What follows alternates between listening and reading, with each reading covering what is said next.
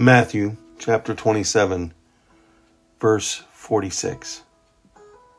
About the ninth hour, Jesus cried out in a loud voice, Eloi, Eloi, Lama Sabachthani, which means, My God, my God, why have you forsaken me? Here, Jesus' is one of his seven utterances from the cross was not questioning God. He was giving a deep expression of the anguish he felt when he took on the sins of the world, which at this time was cast upon him at the cross. At the cross, Jesus took the sins of the world, the past, the present, and the future sins were all cast upon him, and as a result, he was separated from his Father for the very first time and the only time. This is what Jesus dreaded when he prayed to God in the garden when he asked to take the cup from him if it was possible.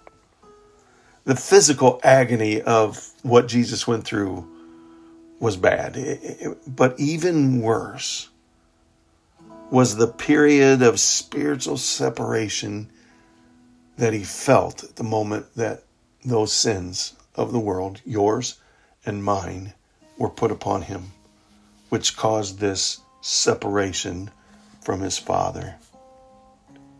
Jesus suffered this double death so that we would never have to experience eternal separation from God.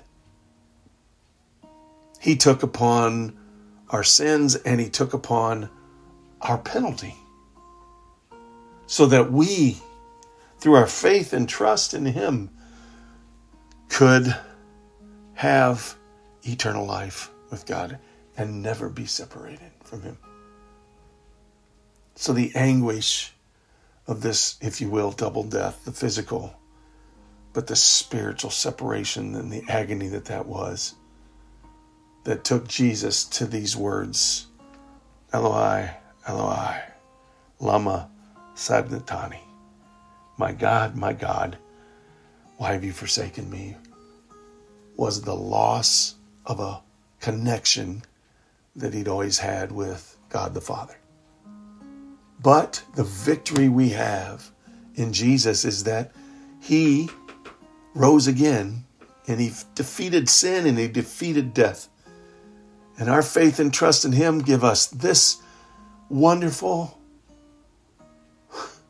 blessed connection with God our Father through Jesus, his Son, and what he did for us, and the gift of his Spirit that dwells within us, that connects us eternally with him. Go out and make it a wonderful, God filled day in the realization that you have eternal life eternal life that began the moment you said yes to Jesus, and that's never taken away from you, and that you can walk alive in Christ and share Him with others. He did it. Let's do it.